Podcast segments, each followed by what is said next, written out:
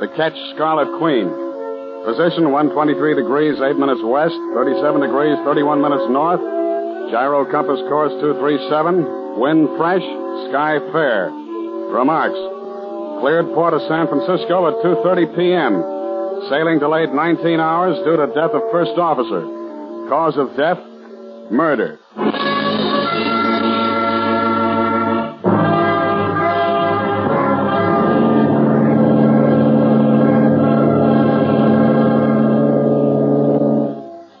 I stood there on the pier that evening, the ache in my frame reminding me that a long, hard day of loading stores was behind me, and looked out over the bay. It wasn't a night for stargazing or anything, just typically San Francisco. Damp and gray. The kind most people trade off early for steam heat and drinks in short glasses. But for me, it was good. The Scarlet Queen nudged her fenders against the dock right below me. She looked clean and young in her new white paint with her shining bright work picking up the pier lights like costume jewelry under neon. She was beautiful, and she was mine. All 78 feet of her. She rose and fell just a little, even in the quiet harbor water, delicately, lifting her figurehead out of the shadows now and then to give her a glance at the dock. The Scarlet Queen, a fresh young body looking forward from just under the bowsprit. Bold, teasing, dressed in only a crown, and painted scarlet. But that particular gray San Francisco night wasn't cut out for romance between man and lacquered wood.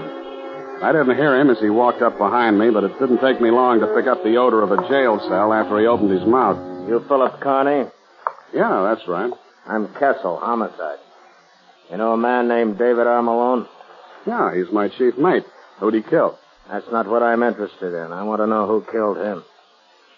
Come on, you got a date at headquarters. Wait a minute, wait a minute. This is a little sudden on a full stomach. What happened to him? How was he killed? The books are going to call it murder by a person or persons unknown. Homicide wants to know you better.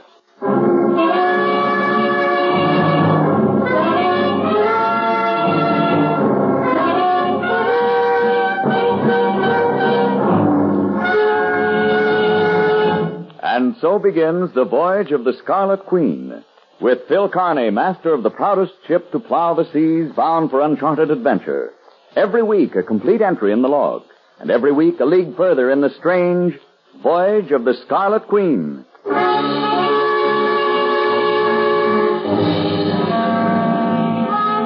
Your last name first and middle initial. Carney Philip M. Age, 29. height, Six two and a half. weight, 207.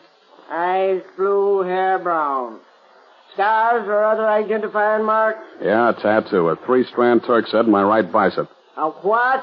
A three-strand Turk's head. It's a knot. You know, or does somebody else tie your shoelaces? A knot. Kessel, I'm getting awful sick of this. Shut up and answer the question. Address, The schooner Scarlet Queen. street number. Street number. Well, how on the... Pier 12, berth 2, Embarcadero. Not permanent. That'll be enough for now, O'Brien. That might be a pretty permanent address at that, Connie. Not with me paying the rent. My lease is up day after tomorrow. We'll take care of that. How long had you known Malone? Since, uh, oh, about five days. Not about, Connie. How long? Five days. I signed him on five days ago. When did you see him last? Exactly. Between 12.30 and 1 this afternoon, I saw his stern end going around the warehouse at Pier 12. He turned to the right. Exactly. He went to room 218, the Crown Hotel on Columbus Avenue in the North Beach section. Why? Because he's human, I suppose. They build hotels for people to go into. He didn't look human when we found him. Look, Kessel, I don't know anything about it. I'm sorry Malone's dead. He was a nice guy. But that's all I can give you. I saw him between 12.30 and 1. The rest of the day I spent loading stores. If you want proof, I've got four seamen who worked with me all day. That'll carry me to the time you tap me on the shoulder. What do you want, a halo? Yeah, don't get sore, Connie. Yeah, have a cigarette. No, thanks. All I want's a cab back to the Embarcadero on you. Sure, sure. We'll take care of it. Just a couple more questions. That patience act fits you about like a bare midriff evening, evening gown. Thanks, Connie. Might not last. Uh, what information could Malone have learned on your Scarlet Queen that somebody would go to a lot of trouble to get him out of? What are you talking about, Kessel? Malone was tortured for a good long time. And then somebody slipped or lost their temper. He didn't know anything. He didn't know why $50,000 was deposited in your name last year? I don't know what you're talking about. Hey, Barrett, bring Funston in. The name Funston rang just a faint bell for me, but I recognized the little guy they brought in all right. If there was anybody who knew about my banking business, he did. He worked there in the assistant cashier's office. Down there, he was just another face looking at you through rimless glasses. But here, he looked like trouble. Mr. Funston, is this the man you say received that $50,000 letter of credit? I'm sorry, Mr. Carney, but the police, you know. Yes, sir. He's the man. Remind me to bank someplace else next time. That's all, Mr. Funston. Thank you. I I hope you understand, Mr. Carney. I had to answer the question. Goodbye, Funston. It's been grand. You guys have got long noses, haven't you? Uh huh. When things smell as rotten as this. It was deposited in the San Francisco bank while you were in China with the Marines. Where are you getting this, Kessel? It was sent over as a letter of credit from a firm in Shanghai called Kang and Son.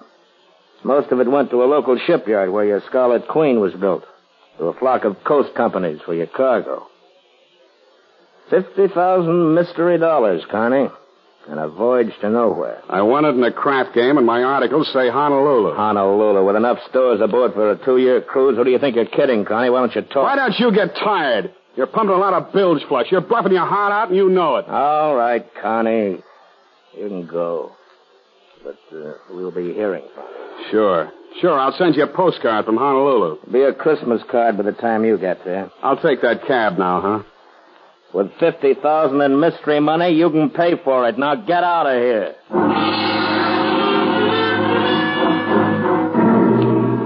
Have traded places with any engine room hand on any Great Lakes ore ship after I left Kessel, and I hate fresh water almost as much as I hate engine rooms. Kang had warned me when I signed with him in Shanghai. The opposition, he called them. An octopus with a body in an office building in Hong Kong, a brain called Felix Van Gort, and the tentacles groping across the world for the prize Kang was sending me after.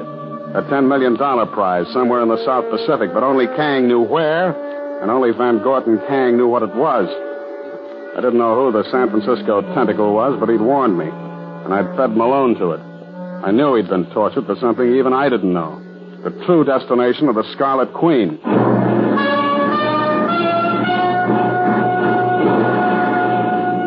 I locked my cabin door, closed the ports, and poured a couple of stiff drinks. I checked my naval code on the disposition of the monies and effects of deceased seamen and got Malone's stuff together. In a pocket of one of his coats, I found a match folder from the Gorgonia, a bar advertising pre-war whiskey and continuous entertainment. On the inside was a name, Helen, and the number 218. So I kept it. By 11 the next morning, Malone was written off my books, and my new chief mate was aboard an old salt by the name of Pritchard. By 11.15, Kessel's crack about that Christmas card made sense because the Coast Guard handed me a piece of paper saying my port clearance had been revoked indefinitely. And at 11.30, I was in my cabin cleaning a 45 automatic that I'd gotten out of the habit of wearing. And that's when I met Gallagher. Big Red Gallagher. Hello, Skipper. Who the devil are you, and how'd you get aboard? I wanted to talk to you. I'm Red Gallagher. Where's my gangway watch? He's got orders, nobody aboard. He tried, Skipper. Don't blame him, but you know how it is. I wanted to talk to you. He didn't have to explain. He held up a hand about the size of a fielder's glove and rubbed the knuckles as if they were bruised. He didn't have to say any more. He was about my size, wearing a shapeless, stained white duck officer's cap, faded dungarees, and a jumper with the sleeves rolled up. His face was heavy featured, but not flat. His eyes, gray and set off by crow's feet wrinkles from squinting into the sun. And they were laughing at me. But no harm done, Skipper. He isn't hurt bad. Maybe he wasn't big enough to put you over the side, huh? Now, wait a minute, Skipper. Take it easy. We'll just bust a lot of furniture and lose a lot of skin that way. Don't be so jumpy. All right, unload in a hurry and get out of here then. What do you want? I hear you're looking for a new chief mate, and I want to sign on. You're about two hours too late. What? My new mate signed on. And listen, if anybody told you the way to get a berth is to start knocking the crew around, they gave you the wrong idea. I wouldn't get into a dory with you. Oh, wait a minute, Skipper. I was made for this trip. I've been with sail all my life, and I traded three years out of Sydney. I know that South Pacific. How do you know where I'm going? if that Scarlet Beauty under your bowsprit hadn't whispered to me, I could have checked your bills of lading and found glass jewelry, knives, and general Pacific trading cargo. You're too nosy for me, Gallagher. That's because I'm interested. Give me the berth, Skipper. What do you say? I say get your sea boots off this ship. I'm manned and loaded and ready to shove as soon as I get clearance. When do you think that'll be, Skipper? What do you mean by that? There you go, getting jumpy again. That was a civil question. I just wanted to know how long, that's all. It'll be as quick as I can make it. Yeah, I guess I can't blame you for that. But maybe it'll be long enough for me to try again. You need me on this ship, Skipper. I've lived a long time without you, Gallagher.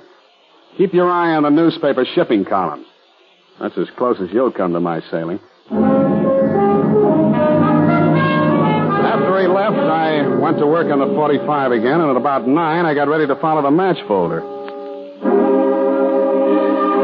The Gorgonia was a typical non-tourist North Beach bar.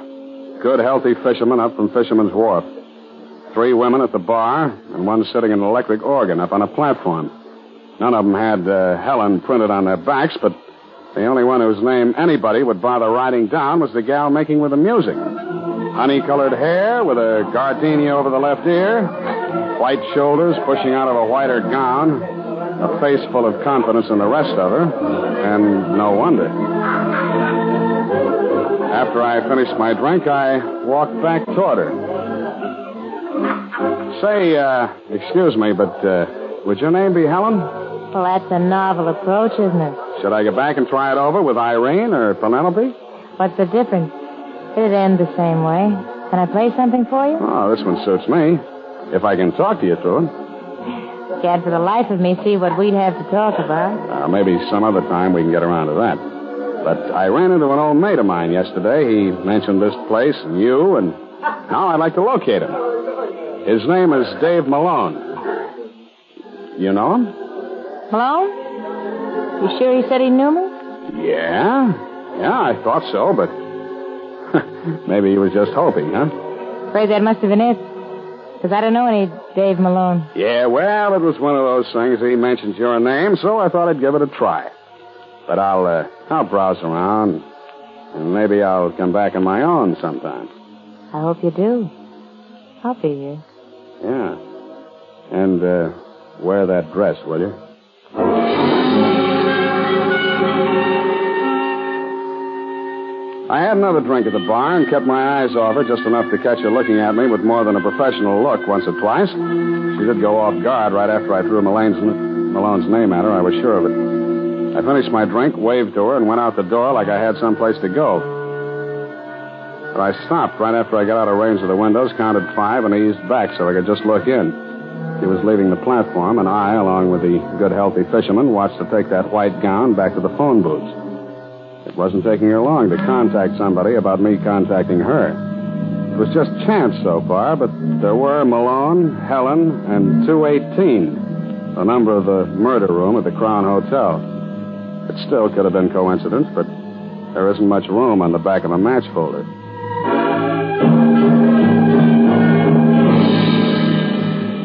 The Crown Hotel was a narrow brownstone front building, squeezed between two more narrow brownstone front buildings.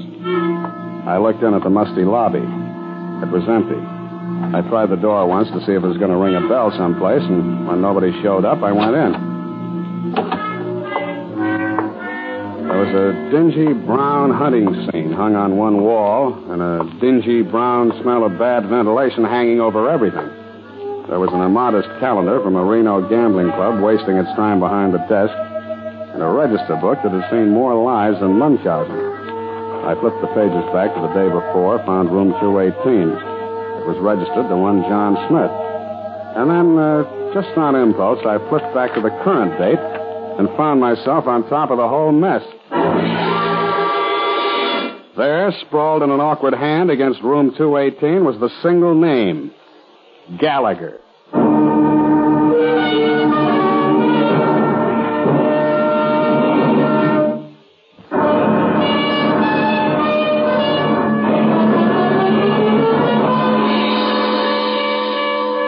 Room room 218 and the name Gallagher. All I needed to keep me going up those stairs.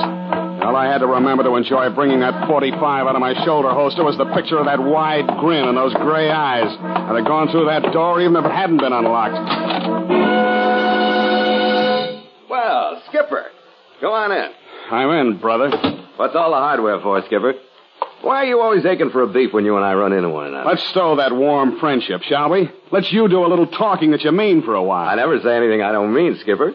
You'll learn that when you know me better. That's what I'm here for, Gallagher, so start saying something you mean. I thought you'd get here before this. What held you up? Something you mean, I said. That's right. I knew you'd be bulling around this neighborhood with your chin out. Why do you think I took this room if I wasn't waiting for you? What interests me most is that you're dead. Sure. I knew you'd like it, Skipper.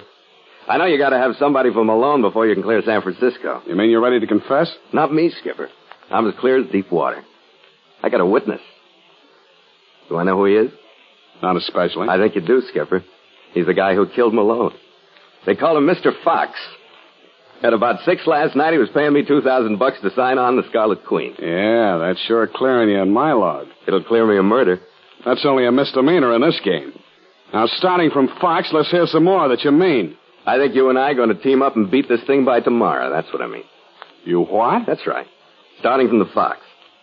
He's working for Van Gort. If you didn't know that before, you know it now. Who's Van Gort? Yeah, you're being cagey, Skipper, and that's all right. You don't know what to say because you don't know how much I know. I don't know how much you know, so we're even. You're talking. The Fox didn't learn what he wanted to learn from Malone. He tried too hard. So he paid me two grand to sign on with you. I was supposed to go through your charts and tell him what part of the Southern Oceans you were making for him, find out everything about a Kang and Son. The payoff was going to be a grand a month for just keeping the finger on you and waiting to be contacted.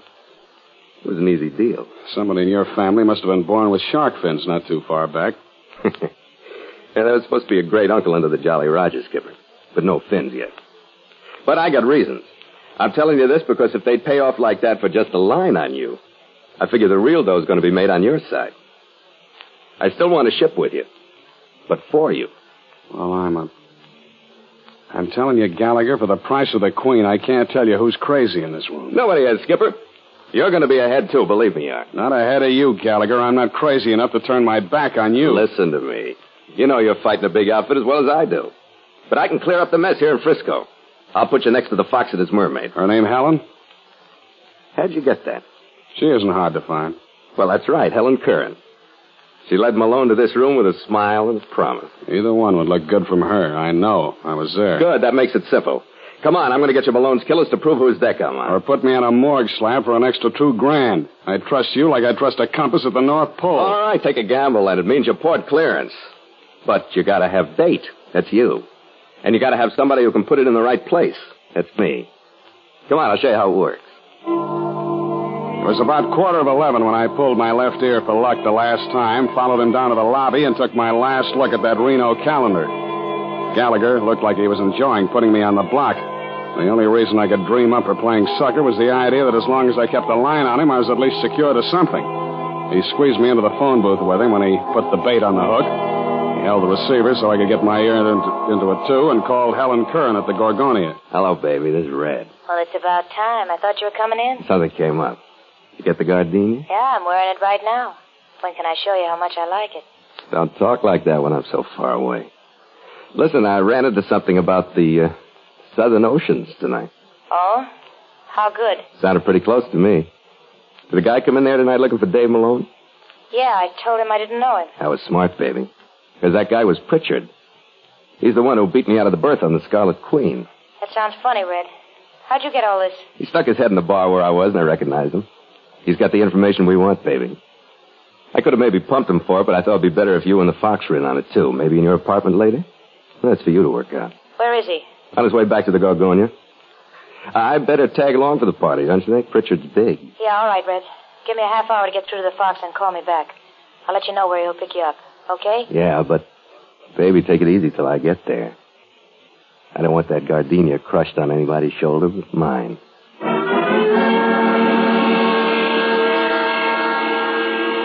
Helen Curran's apartment was in the Beulah Arms on Russian Hill. It was a little overdone and modernizing a setup that was dull mid-Victorian a few years back. Light walls with Venetian blinds, some flamingos and parakeets flying through verdant jungles and framed before they started. And a bedroom to the right that she went into saying something about something comfy. When she came back, I saw clearly that she went for off the shoulder hostess gowns, too. Oh. There, now I feel more comfortable. Mm-hmm. What's the matter with me, anyway? Uh, is there something? I always seem to stir the wrong approach in you, or are you just shy? With you, you don't need an approach. You just move naturally. You aren't shy at all, are you? You're just overconfident. You've been spoiled by women. It never hurt me, but uh, then it's not very often as appealing as your brand. Do you think I'll spoil you? Uh-uh. But I wonder if you'd hurt me. Not even if I could. And I... hey, wait a minute. I couldn't hurt you if I wanted to, could I? I don't know. It gets so lonesome at sea. Like I said, uh, she knew her business, and I had to keep remembering that it wasn't all crushed gardenias tonight. We finally did get around to a drink out of a rattan covered bottle, and I could tell by the heavy lidded look she gave me over a glass that I was supposed to be a complete victim and as meek as a kitten with a full belly. She knew her business, but knowing that she knew her business, I went along with the kitten act, but I was as ready as a tomcat when the door opened. But I wasn't ready for who came through it. It was Funston. He was still looking through the rimless glasses, but now his eyes were steely hard and his mouth hung open a little like it was watering. It only took one deep breath to realize that he was the fox. Gallagher followed him in wearing the grin. Hey, boss, wait a minute. Something's wrong. This guy isn't Pritchard. Red, what do you mean? That's right. This guy's Phil Carney, the master of the Scarlet Queen. I was sitting on the couch, and after a sellout like that, there was no use standing up. Helen left me like I'd broken out with a purple pox, and Funston had a small caliber gun out of an inside pocket faster than I could get my breath. Gallagher still stood behind him, looking at me with that grin. Red, he's the one who was in to see me earlier. Never mind, Helen. Something went wrong then. This isn't the guy I talked Never to. Never mind, I said. I'm well acquainted with him. You're an impulsive man, Mr. Carney. What are you doing here? I like a game of bridge as well as the next guy. You play a stupid game, Mr. Carney. You should remember that your Red Queen is not the top of the suit. She'll do. She'll never win a trick. You'll never use her. You know what I mean? Yeah, I know what you mean, but you're bluffing, Funston. Either that or you're double-crossing Van Gort and talking for yourself, fighting to stay clear of Malone's murder. I want more than talk. Yeah, you're still bluffing. You don't want to hurt me. Because with me out of the way, Van Gort's octopus would have nothing to follow. Wise up, Funston. You don't scare me. I'm too valuable. All right. I'll pay you $25,000 for the destination of your Scarlet Queen. I can't hear you. There are methods that talk louder than money. Now you're bluffing again. You never get it that way either. And what did Van Gort say if you laid me next to Malone? That's something I'll have to find out. At the moment, that looks better than arrest for murder. Stand up, Carney. You're really on a spot, Funston. You're even getting the double cross from your own people in this room. Ah, now, who's bluffing, Carney? I mean, you're getting it from Gallagher. He knew who I was tonight. Gallagher. Skipper, it- why do you have to rush things? Oh, no. I'm all right, Skipper. I'll take him. Watch the mermaid. I raced her across the room to a table. She had a drawer open and a nickel-plated revolver half out of it by the time I grabbed it. Drop it, sister. Drop it. Let go of me. I said drop it.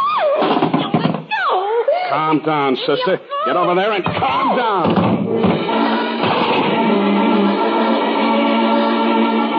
I grabbed her by the arm and tossed her across the room and had that 45 out before she landed.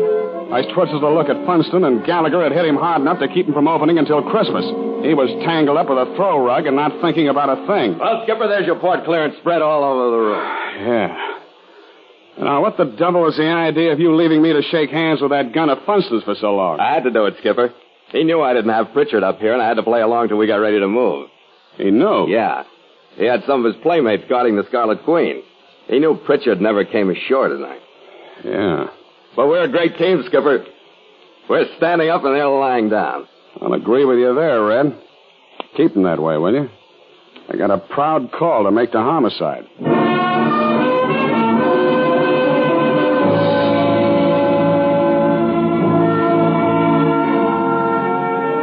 Kessel got what he wanted from Funston and Helen Curran. They didn't know any more about the whole story than I did. They were just stooges for Van Gort. What they couldn't answer made Kessel more curious than ever, and I told him what I could under legal pressure, which was just that Kang was sending me someplace for something, where or what I didn't know. After Pritchard heard about what we'd been through, he decided he'd like it better on a harbor tug. By two the next morning, Gallagher was signed on, and we cast off from Pier 12. We went through the Golden Gate under power, sitting on the wheel box with a bottle between us. We followed the channel buoys out to the Farallones, picking up that good deep water roll. The Northwest trade started singing through the rigging. I felt like a man getting his back out of a cast and walking again. The crew perked up, too. And they fell to with a will when Gallagher started bawling orders. Stand by to make sail! The men liked him, too. Even the one he'd slugged had a pull from the bottle and shook hands with him. They took their stations at the mainsail. The halyards hoisted away smartly and the peak of the mainsail climbed at the mast and the white, strong expanse of it bellied out and pulled, I could feel it at the wheel. To the jib sheets, men! Smartly now! The jibsail boomed out, then the mizzen. The Scarlet Queen was glad to be free, too. She took the bone in her teeth and charged every swell as though she were carrying on a one-woman war with the whole Pacific. Is the rig heavy enough for you, Skipper? We're showing eight knots on the taffrail line. Ah, it's good enough. We'll hold her full and by until nightfall and then ease her off some. We got a fine lady here, Skipper. Ah, behaving like a queen. She's right for southern waters. She'd better be, mate. She'd better be. How long are we going to be down there? Well, we may never get there, so who cares how long it'll be? Not me.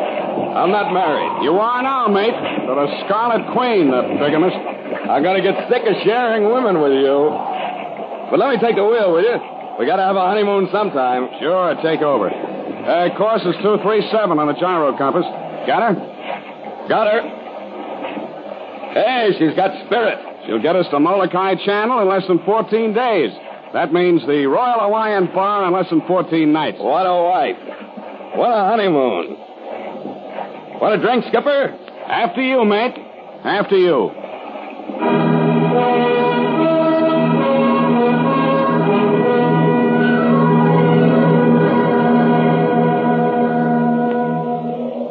Log entry.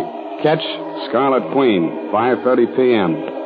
Miles traveled 31. Wind brisk, sky fair. Sea choppy with high cross swell.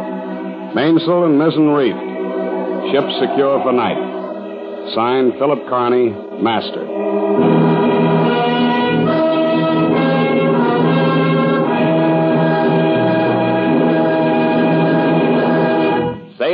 Further adventure on the voyage of the Scarlet Queen next week at this same time. Port of call, Honolulu.